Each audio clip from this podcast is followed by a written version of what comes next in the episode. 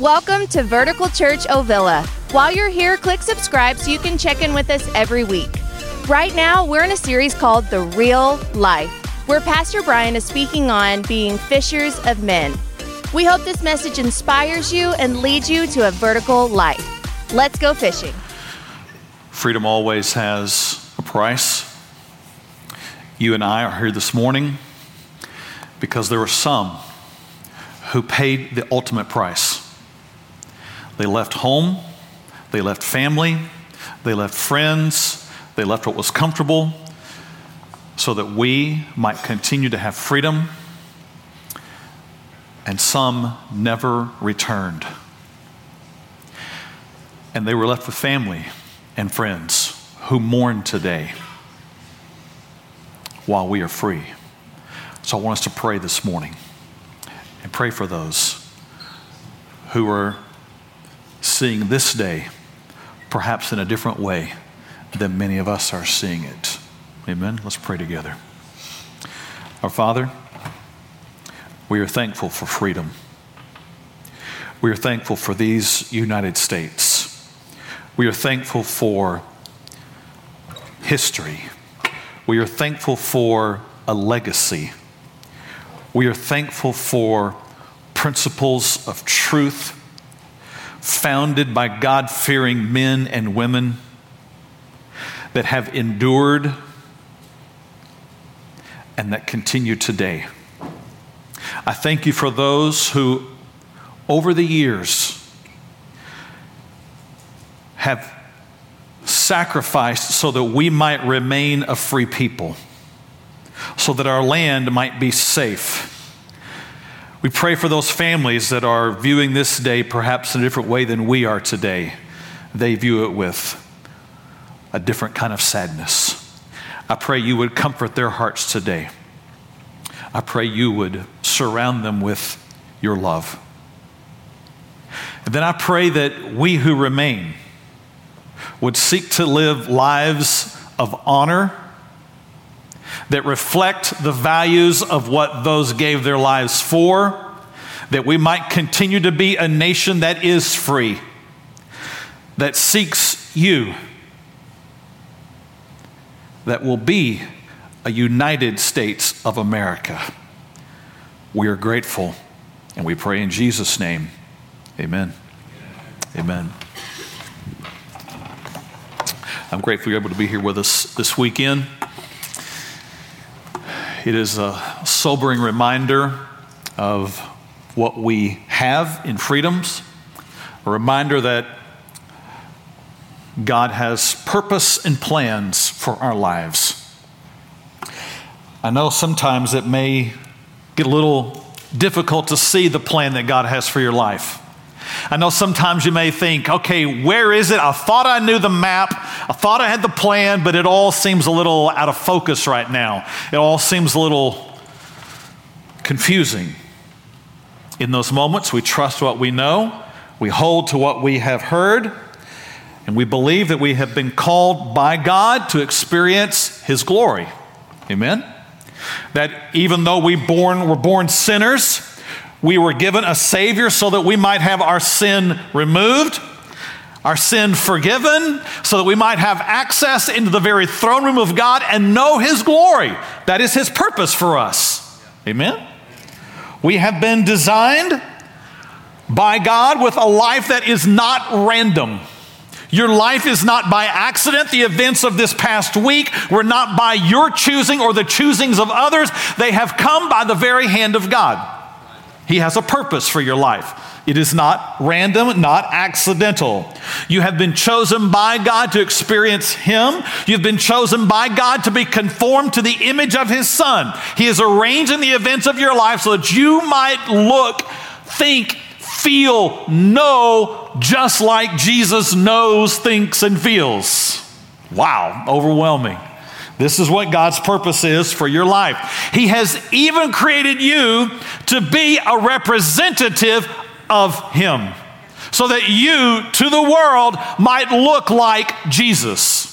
so that to the people in your life, in your home, in your family, that you work with, in your neighborhood, that they might see you and see this is what it looks like to be a follower of Jesus. And you might look at your life and think, I'm not sure I'm anywhere near that right now. Right? I'm with you. I understand. But this is God's purpose. This is His plan.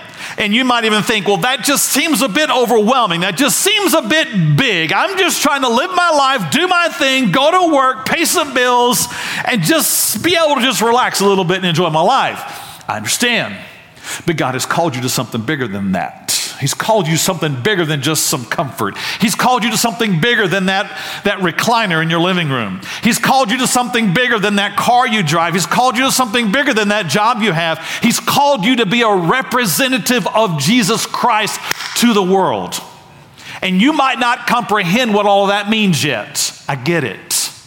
The plan is bigger than what you understand today, and the plan is even bigger than what you have submitted to up to this point. Hmm, how about that? A plan bigger than what you can comprehend, and a plan bigger than maybe what you have even submitted to at this point. Do you believe that? That there's more that God has for you, but you just haven't seen it all or submitted to it all yet? It's true.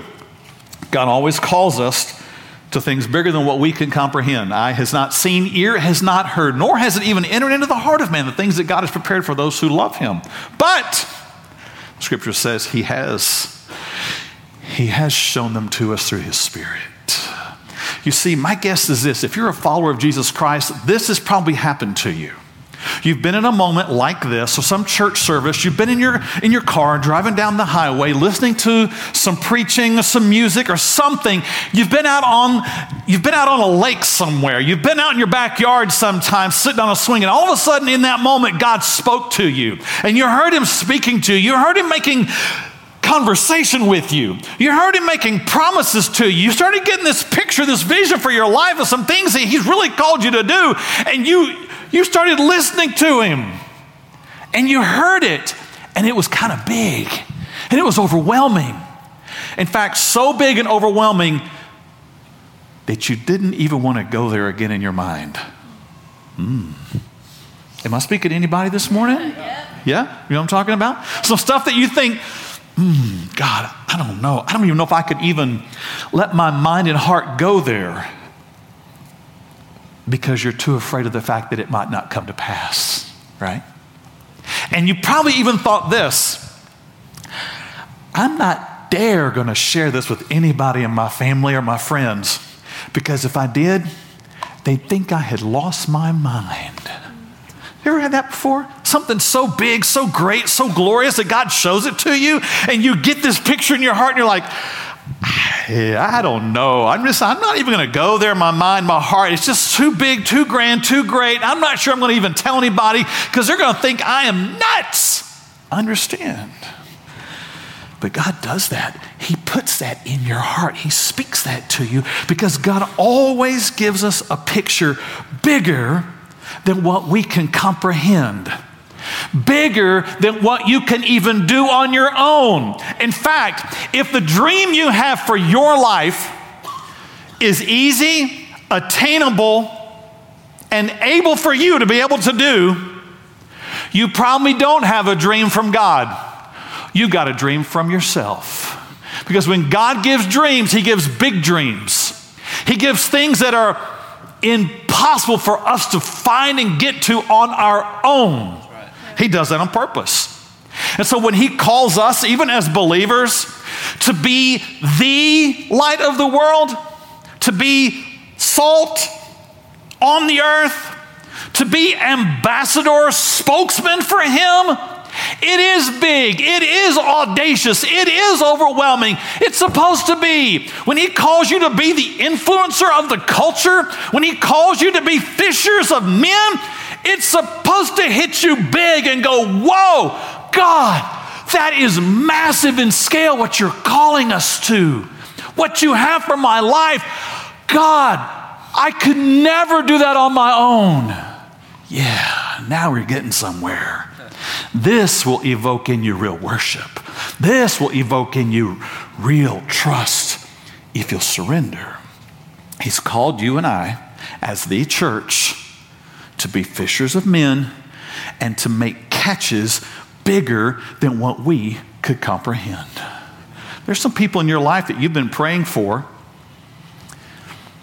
And if you're like me, after a while, you say, I've been praying for them for years. I've prayed for them for decades, and nothing is happening. It's easy in that moment to think, hmm, I'm just going to stop praying. I'm just going to move on. I'm just not even going to pray anymore about that because it just seems too big, too audacious. God calls us to some big catches, however, that require absolute faith on our part. I was reading a story recently about a man in um, England. His name was Jack Griffiths. He went fishing one day. I mean, really fishing, not fishing for men. He went fishing, fishing. He was only expecting to uh, catch some crappie. The biggest thing he'd ever caught up to this point in his life was a 33 pound carp. Not sure I want to catch a 33 pound carp. But on this occasion, Jack goes out. He's got his rod and reel. He's using a 20 pound line, which means with a 20 pound line, you catch a 20 pound fish. That's about all it's designed for. But when Jack goes fishing on this, this one day, he gets a tug, he gets a pull, he starts reeling, and there's a fight on. When the fight's over, Jack pulled in a fish. Look at this fish.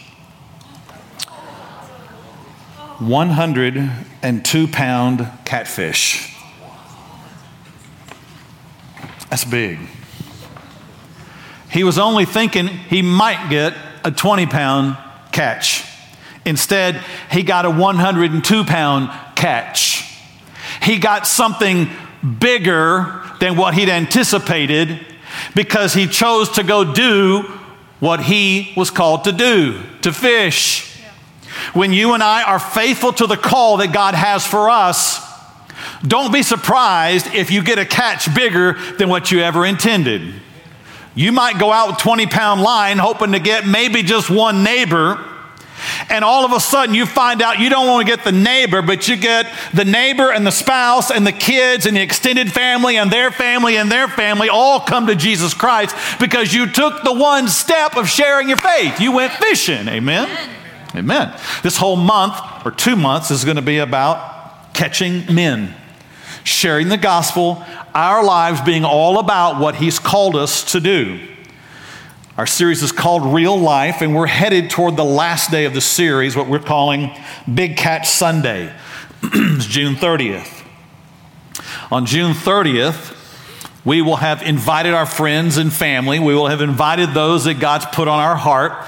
On that day, our message will be called What are the biggest catches you could make in life?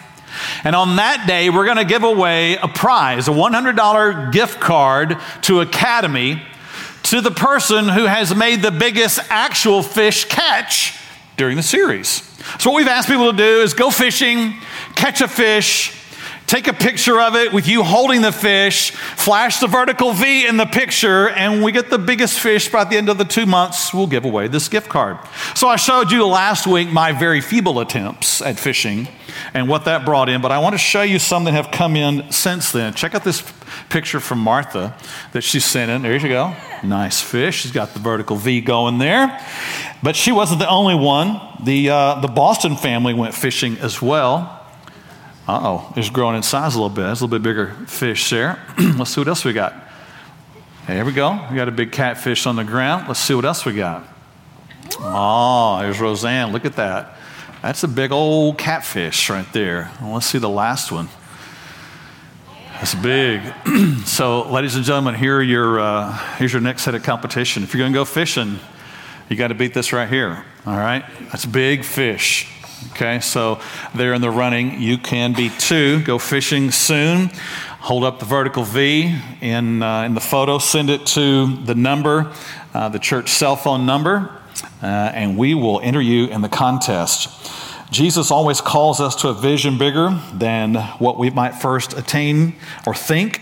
So, what we're doing, each of us, we've taken a card It has five slots on it. We're calling this our dream catch card because we all have people in our lives we've been praying for that need to come to Christ or need a good church home, that need to have some encouragement and some hope and some faith in their life. So if you haven't picked one of these up, pick one up in our lobby today, take it home, and in place of those fish on that card, write the name of someone you're praying for. Invite them to Vertical sometime during the series, maybe even on June 30th, to come to that one day, and let's see what God does. Our message today is called Keep Fishing Until the Boat's Full. Sometimes it's, uh, we get stuck in our idea of what is enough. Okay, God, this, this is surely enough. I mean, I, I did what you asked me to do. This should be enough. In our story today, we're going to see Jesus say, You know, that really is not enough. I've got more I want to do. So I want you to go fishing again. I want you to keep fishing until the boat is full. And we're going to operate from this one big truth, this one statement. Jesus calls us to fish with a vision bigger than our understanding, expectations, or limitations. Whatever you've got in your mind right now that are, is your understanding of who you think might come to Christ, your expectations about who might come to church, or your limitations about what you think God can do through you, I'm asking you by faith to let all of those go.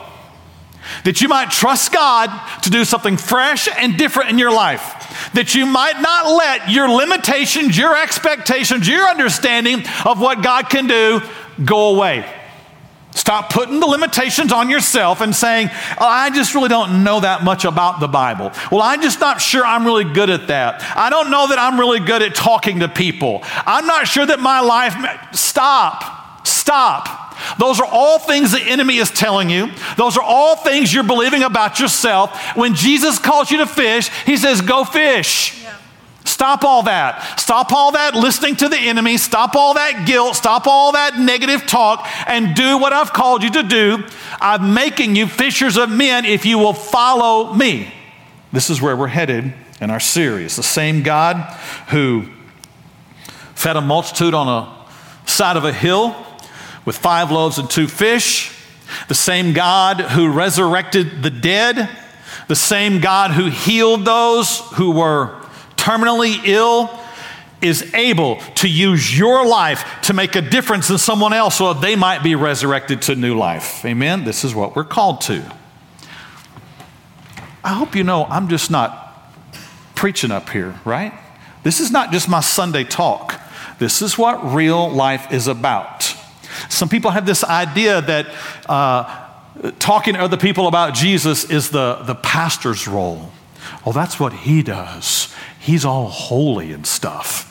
Look, I'm a guy, I'm a human like you are.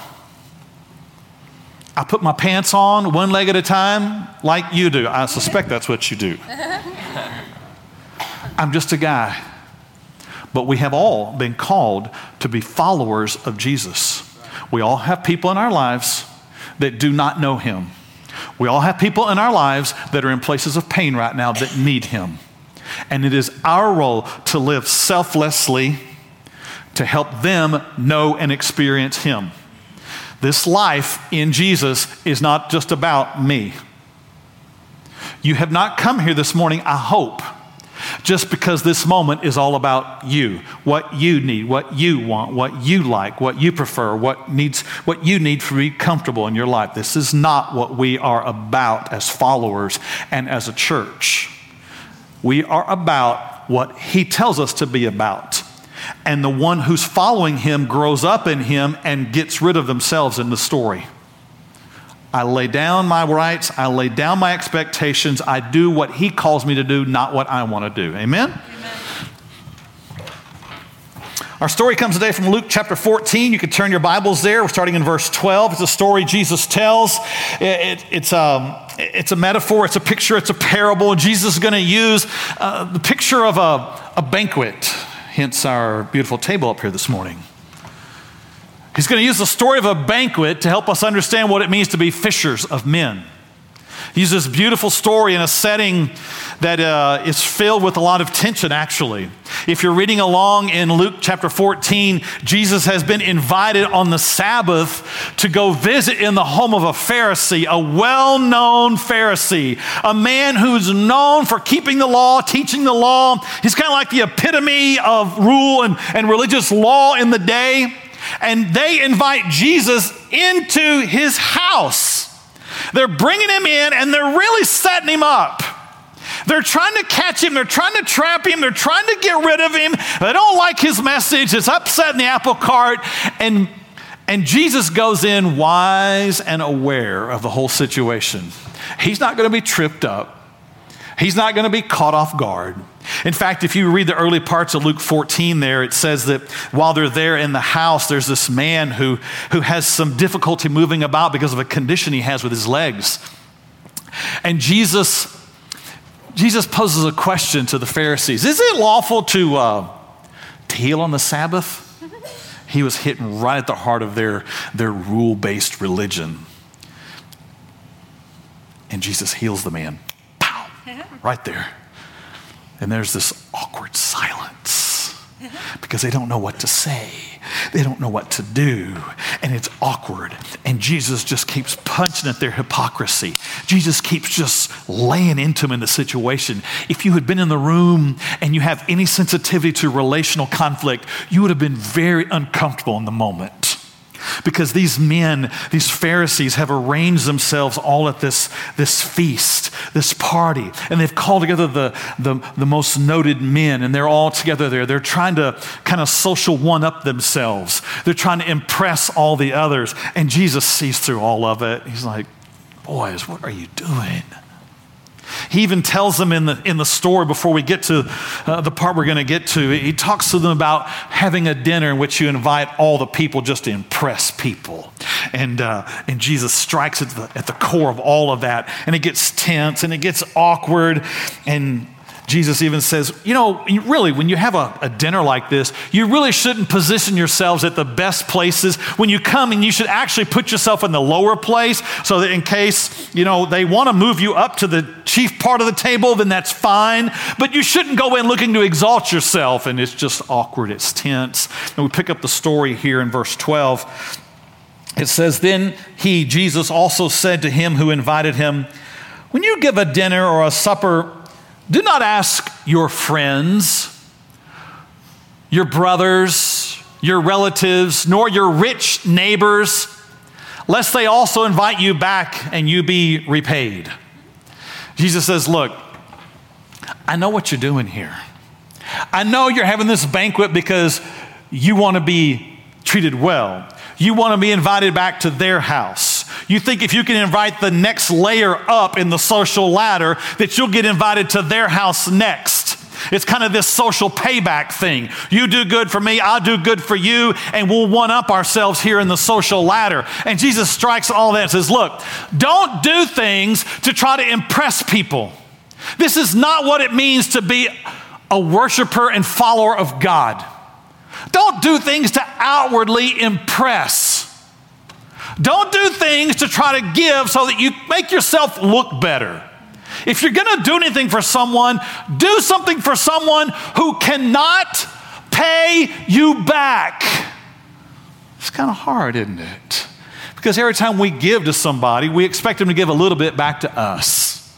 You know, you're driving down the highway and you let someone over in front of you you travel on down the highway, and it comes that moment where you think they ought to give you a little space now. And they don't. Woo.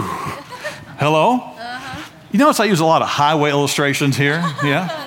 Because we, call, we all can relate to that. And we have this expectation if we treat someone a certain way, they ought to treat us in the same way. And Jesus kind of strikes at the core of all that and says, Look, when you have the dinner, don't invite the people who can pay you back. Don't invite your rich friends. Don't invite only your people. You should have a different perspective because love does something different. Love gives without expectation of return. Love serves without expectation of having to get something back. Love does it without, now you owe me something, you owe me. In our family, as we were raising our kids, we kind of had these relational rules that we built into the family dynamic. And because sometimes our kids, I won't say which ones, would come to us and say, Hey, Dad, if I clean my room, can we go to McDonald's today? I said, Well, here's the deal. In this family, we do not do bribes. Don't come to me with, I'll do this if you. If you want that, just come ask me. But we're not going to do, I'll do this if you. I'll be nice to you if you will do this for me. We don't relate like that in our family. And we taught them that because love doesn't operate in that fashion. Love doesn't say, I'll do for you if you will do for me. Love just does with no expectation. It cuts the cord, it releases it, it lets it go, it gives sacrificially. And if you get nothing back, if you get absolutely nothing back out of it, you still have the joy of knowing you loved. But if you've, if you've hung all your expectations up, well, I gave them something, I'm just waiting for the day. They better give me something back. And if you hold it over them, well, hey, remember that time I, you, you to, uh, you know, if that's how you're operating, I'm going to have to challenge your, your way of relating. I'm not sure that that truly is sacrificial, give it up, let it go love.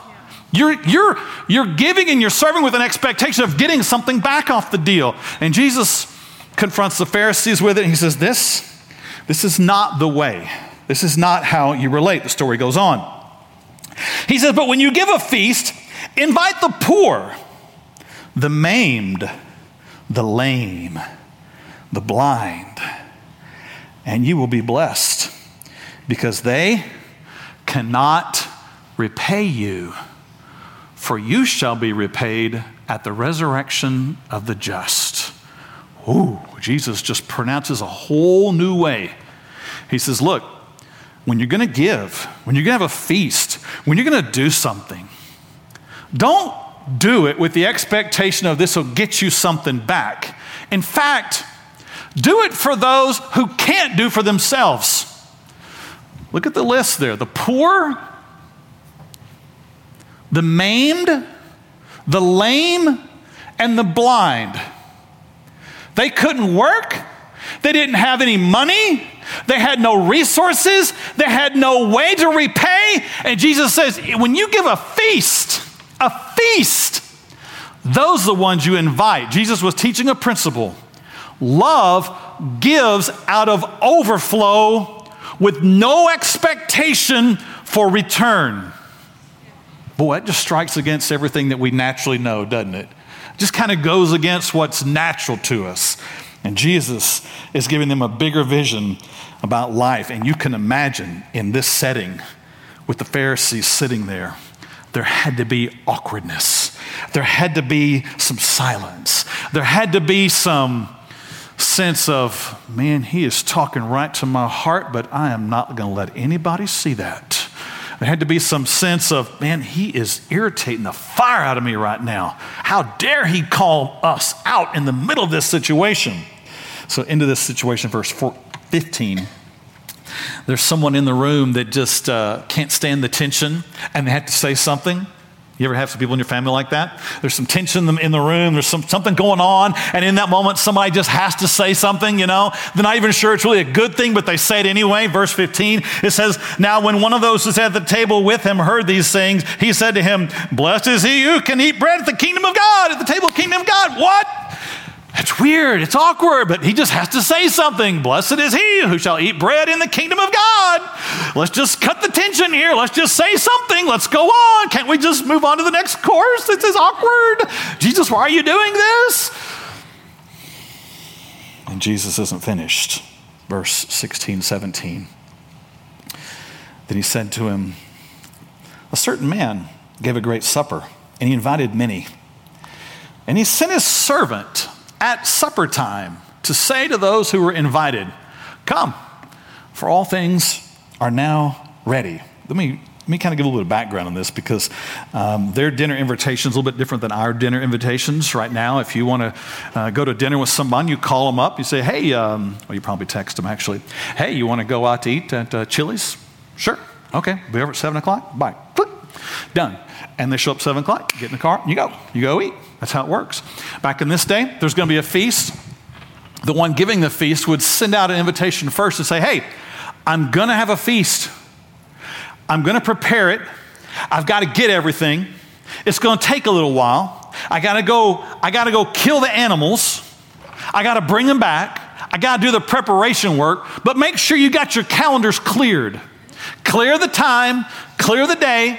I'll tell you what day, I'll tell you where, I'll tell you who's going to be there, but I'm not going to tell you the exact time. And they couldn't text. They couldn't send an email.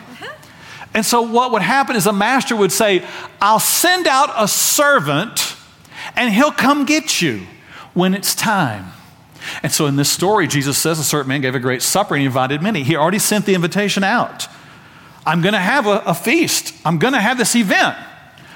And he sent the servant out to say when it was time, when the supper was ready. And he would come with this message Come, all things are ready. Now, just keep all this in mind. This is a, a man of royalty, a man of power. It's a really nice meal, it's elaborate. It's a, it's a palace, it's a palatial meal. It's going to be good food, rich food. Not many got to come, but there's this unique invitation to those who were in the community to come. And the invitation is going to go out. The servant's going to go. He's going to say, The meal is ready. The king has prepared. The king has sacrificed. The king has a meal that he wants to invite you to. It's time. So the servant goes out. In the picture, of course, Jesus is the servant. Just keep that in your mind here, verse 18. It says that, but they all with one accord began to make excuses. So the servant goes out to the invited guest list. He goes to those who were appointed to come. He says, It's time. It's time to come to the meal. It's ready. You've got to come. It's going to be amazing. The food is more than you can imagine. It's delicious. The setting is beautiful. The master is ready. He wants you to come to a meal with him. And it says that they all began to make excuses. Mm. It says that the first said to him, Hey, I bought a, uh, a piece of ground and I must go and see it. I ask you to have me excused. I can't really come to the meal. I, you see, I, am busy. I got, I got something going on. I, I really I can't make it. And here's the excuse that is lame. lame excuse. I bought some property and I need to go see it? Who buys property having not seen it? It's a lame excuse. He's just covering up. He doesn't want to go. And he makes up an excuse. And this is the excuse. I bought some property, a piece of ground, and I have to go see it? Really? So, what you're saying is, what you've got going on in your life is far more important than what the master has for your life. Yeah, that's exactly what you're saying. You're saying what I am acquiring in my life is more than what the master is acquiring. Mm-hmm. That's what you're saying. What you are doing with your strength, your time, resources, what you're getting for yourself is more important than what the master can give to you. Is that what you're saying? Sadly, that's what a lot of people say. They hear about a great feast that God has made for those who will come to the table. And the servant comes, Jesus himself, and says, All things are ready. Come. And they say, you know, uh, that's all great and everything. Nice meal, nice invitation. Really, I appreciate it a lot. But man, have you seen what I've got going on at work? I just, re- I mean, I've just got so much. I mean, I'm, I'm trying to, I'm trying to do some work in my house. Yeah, I'm really busy. I got, I'm trying to do. I get it. You're more consumed with your stuff than the master's stuff. I get it. He goes on verse and verse 19 it says, And another said, I've bought five yoke of oxen, and I'm going to test them. I ask you to have me excused. Lame excuse. You bought some oxen. Let me get this straight. You bought some oxen and you now want to go test them to make sure they're good oxen. You bought them already, having not tested them. You bought the car without driving it. You bought it without seeing it. You bought it without a test drive. This is your excuse? Lame excuse. In other words, what you've got going on is far more important than what the master has going on. What you want to do with your life is more important than what the master wants to do with your life. What you want to spend your energy, time, and money on is more important than what the master has for your life. I get it. But still another said, I've married a wife, and therefore I cannot come. This has to be the lamest excuse of them all, right? Ladies, right? If you found out your man got invited to a feast, a feast that you're never going to get to go to again, in a palace that you were never going to get a chance to go to again, and that's fully served, is all prepared, and it's time. All you have to do is go. It's not going to cost anything. You're going to meet a lot of other people. It's going to be the night, and you find out your man says, I'm sorry, we can't go. We just, uh, you know, I just married her, and I just can't do that. That's crazy. What a lame excuse. You don't want to go because you married a wife? What? Lame excuse. In other words, you're just going to do what you want to do, the rest is all cover up. Ooh, Jesus is just. He's just creating one awkward moment after another in this scenario. He just just punching right through their hypocrisy. He just punching right through all their excuses. It had to be awkward in the room as Jesus is just speaking truth to them, just pounding them with story that just reveals their selfishness, their own greed. Verse 21. It says, So that servant, that servant who gone out to the guest list, that servant who went out with the invitation, that servant who went out with good news about a banquet in the master's palace, that servant, he came and reported these things to his master. Can you imagine that? He goes back in, maybe he's feeling defeated, maybe he's discouraged. I, I told them the good news. I, I, I told them what was happening. I told them about the food. I told them about the place. I told them about you. They weren't interested. They gave me lame excuses. I could tell they're just making this stuff up. It says, in the master of the house, being angry, said to his servant, Go out quickly into the streets and lanes of the city and bring in here the poor and the maimed and the lame and the blind. Rather than discourage the servant, rather than just end it right there and say, All right, just sit down. It'll just be the two of us. We'll just share this food and we'll just eat it all ourselves until we're sick. The master says, No, here's what we're going to do. You're going to go back out. I'm going to send you to a different group this time. You went to the first guest list, but now I've got another guest list for you. And this guest list, you will know by this they will be the ones who are poor, they will be the ones who are maimed. They will be the ones who are lame, and they will be the ones who are blind. This is who you go to now. When the servant came back the first time and said, This is all I got, the master gave him a bigger vision. I want you to go back out. I'm going to broaden the scope here a little bit. I'm going to change the demographic of what you're looking for. I'm going to change what this whole thing is about. I want you to go back out. I've prepared a meal. I've sacrificed for this meal. It's a rich meal. The people need it, and you've got to go back out. But I want you to look for a different group this time. He gave the servant a bigger vision. He painted a bigger picture for them to go out to, to find, to bring in. You know, I think about us here at Vertical. I think about what we're called to. I think about our setting and how sometimes in church it's easy to look for those who are like us, mm.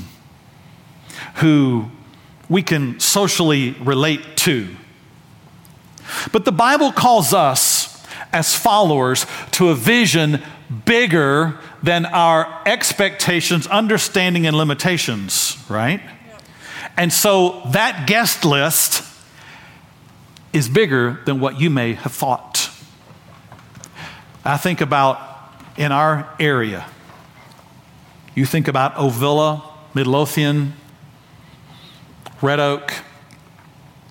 We might not find in our specific locale those who are what we might consider impoverished. You won't find people living under the bridge down here in Ovilla. You won't find people begging for food at the intersection. But what you will find in our area are people who are spiritually impoverished. They are poor. They do not have the resources to answer their spiritual hunger. They've got a need in their heart to find peace, and they don't know the answer. They have a desperate need in their heart for love, and they don't have the answer. They've got a desperate need in their heart for forgiveness, for cleansing, for somehow reconciling what's going on in their life, reconciling where God is, making something new of themselves. And they have absolutely no way of getting to that spot in their life because they are spiritually poor. And they're right here, they're in our area. In fact, what makes it so difficult is they live in houses that make them look like they're not poor. They drive cars that make them look like they're not poor. They dress and eat like they're not poor, but inside they are starving for truth. They don't have the answers, and that is who you and I are called to. There are people in our area who have been maimed. They've had some events happen in their life that have disfigured them that have made it difficult for them to function, to get around, to go places. And I'm not talking about physically maimed. I'm talking about they've been in some situations where they have been hurt very deeply. Maybe it was in a marriage, maybe it was in a close friendship, maybe it was in a church. And they have been maimed in those situations to the point that they don't even know how to function anymore. And the thought of even getting close to a church or coming around the presence of God isn't even an interest of theirs because they are maimed by what happened to them. That is who you and I are called to. Those who can't get there on their own. They're struggling. They're crippled. They're crippled in their relationships. They're crippled in their ability to communicate. They're crippled in their ability to get to God. They look great on the outside, but they're crippled. They're maimed and lame in their heart. But the master also sent them out to those who are blind, those who can't see, those who even if they knew there was going to be a banquet, would have no way of knowing how to get there because they were blind to all of it. They couldn't see where to go. There are people in our area who are blind to the truth, the peace, the hope, the grace, the love of God. And they're in desperate need of someone to come to them and lead them. Back to our story, the servant went out and he did just what the master said. It says in verse 22 that the servant said, Master, it is done as you commanded. I went out, I went to that group. I, I got a bigger vision. I went to them. I sacrificed, I served, and I brought them. I found a way to get them here. He says, and still, there's room. There's some more room at the table. You know, the, the table where you prepared the, the lavish meal, the, the table that has everything that anyone could ever hope for, the table that is provided only at the expense of the master, not the one who comes to it. He said, and there's still room. You would think at this point the master might say, Ah, oh, okay, fine. Let's all sit down. Someone start the music up. Let's get to eating, you know. You think, oh, that's probably enough. We've, we've got uh, 40 of the 60 seats filled. I don't know what the number was. Shouldn't this be enough? Verse 23. Then the master said to the servant, Go out into the highways and hedges and compel them to come in, that my house may be filled. The servant could have said, Surely it's enough. Come on now. I mean, look, I went out, I sacrificed, I served, I got them, I brought them all in. It should be enough, right? The master said, No, I want you to go back out. And then he gave him a bigger vision, a bigger picture. I want you to go further this time. I want you to extend the reach. I want you to go to a group that is outside. They're out really on the margins of town. They're out on the edge of town. They're, they're in the, uh, the, the, the, area they call the highways and the hedges, the areas outside of town, the areas where they had those who had been rejected lived, where those who couldn't find a place in the city had gone there. They had little hope, they had little life, they had little interest in even existing, and they're out there on the margins of the city and the master says, This is who I want you to go to now. Bigger vision. You have to go beyond what you have thought this dinner was all about. To have to go further than what you thought this dinner was going to all have at it. I want you to go where you haven't gone, on the margins of town. We have people living here near us Ovilla, Midlothian, Red Oak, Waxahachie who live in nice neighborhoods, but they're living on the margins of life. They're living out on the edge because they, they can't find the place of hope and they're really just existing out there on the very edge. All it's going to take is one more event, and they're ready to conclude I'm done with this life. I'm done with this marriage. I'm done with these kids. I'm done. I'm done. I'm done. And the servant is given a vision to go to them. And he says, and when you go to them, the master says, I want you to compel them. You see the word in the verse? Compel them to come. I don't want you to go and just say, hey, there's a dinner. Yo, food. No, I want you to go and I want you to compel them. In other words, I want you to convince them. I want you to urge them. I don't want you to stop until you have given your all in strength to see that they come. Compel them, urge them, convince them, get them here. You've got to get them to this table. They need this table. The Master provided this table. Compel them to come in. And perhaps the most moving part the last part of the verse, the master says, That my house may be filled. The master says, I, I prepared this food, I prepared this table. It's what they need, and I want it full. You don't hear at any point here the, the servant trying to question argue, debate. Instead, he does this because he hears the master's heart. The master's heart is for the table and the house to be filled. And the servant doesn't stop until the master says stop. And if he says, I want it full, then I'm going to work until it's full because it's what the master wants, not what I want.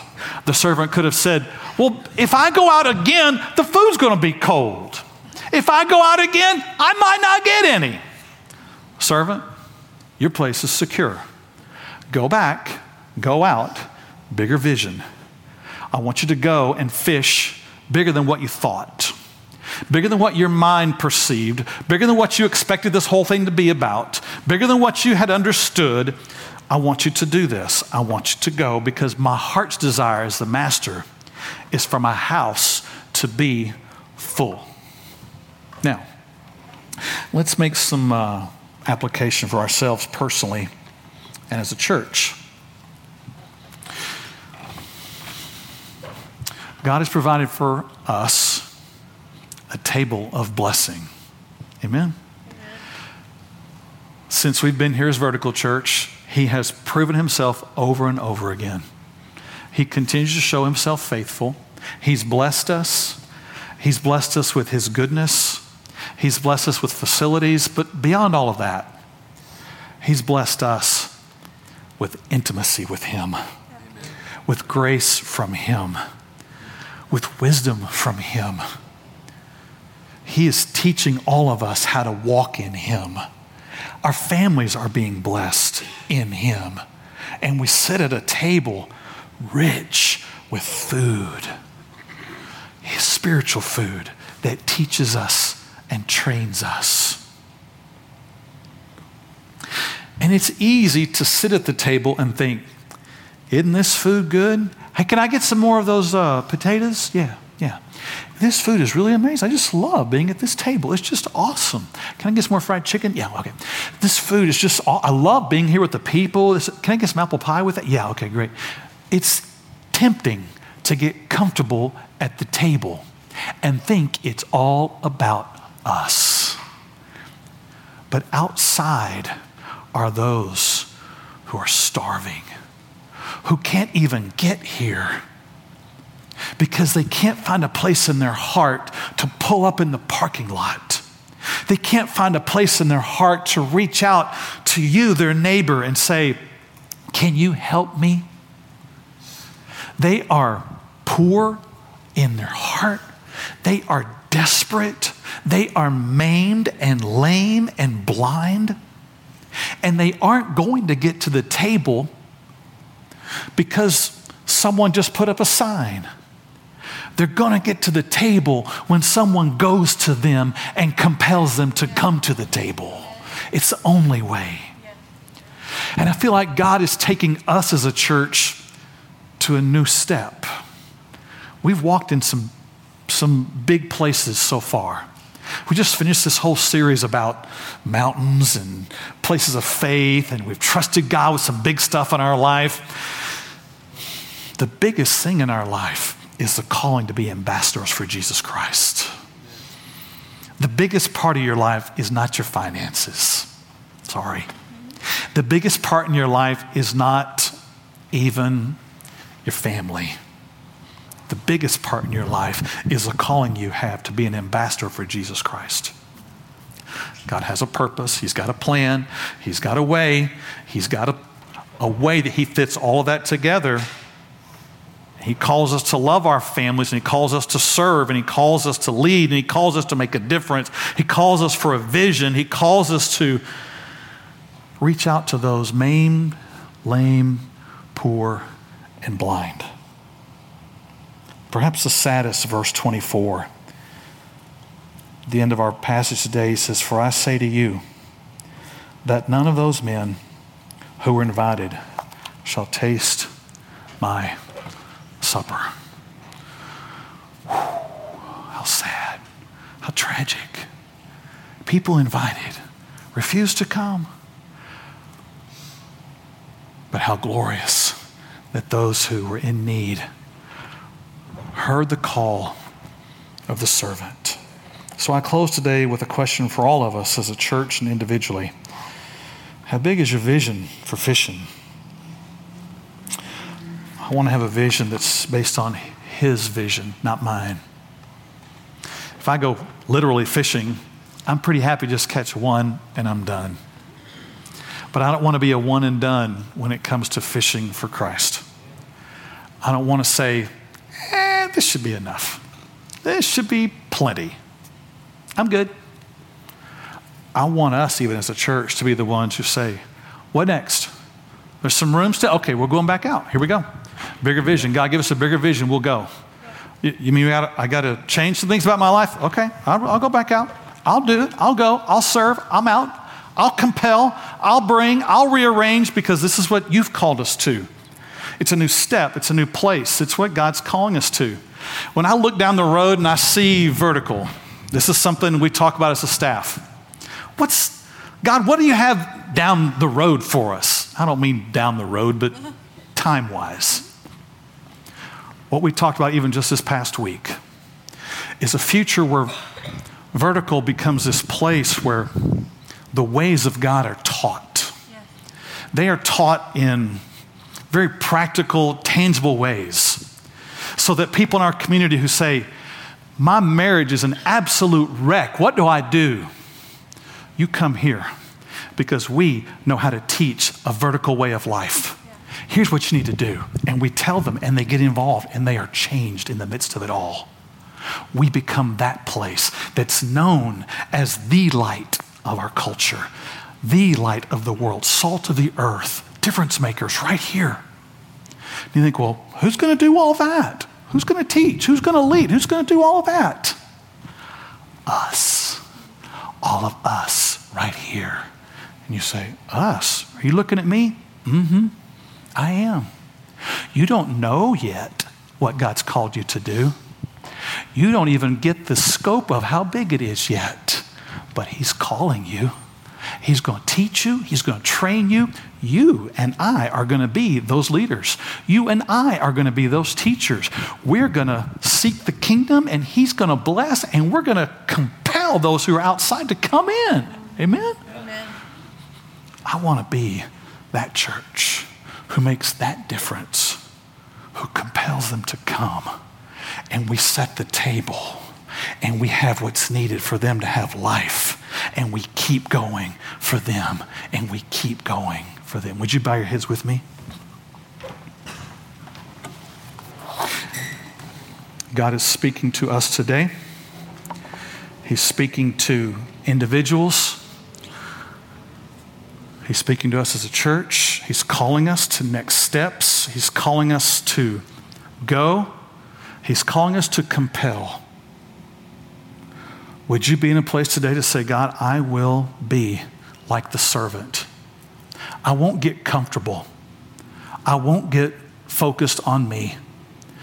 I'll be focused on what you've called us to do. I'll rearrange. I'll serve. I'll change, I'll give, I'll lead, I'll be trained, I'll follow you so that I can truly be a fisher of men. God, I pray you will take your word taught to us today by your Spirit in our hearts, that we'll be like the servant who's willing to go, who's willing to reach, who's willing to make a difference who's willing to invite, who's willing to compel, so that those who are without hope, without life today, can know life. I pray for us to have a heart that's surrendered and willing to follow you. We pray this in Christ's name. Amen. What a great message from Pastor Brian. Jesus called his disciples to have a vision and a passion for seeing others set free and He calls us to do the same. How big is your vision for fishing? God can use you to change the world. Come see us next week live at 1030.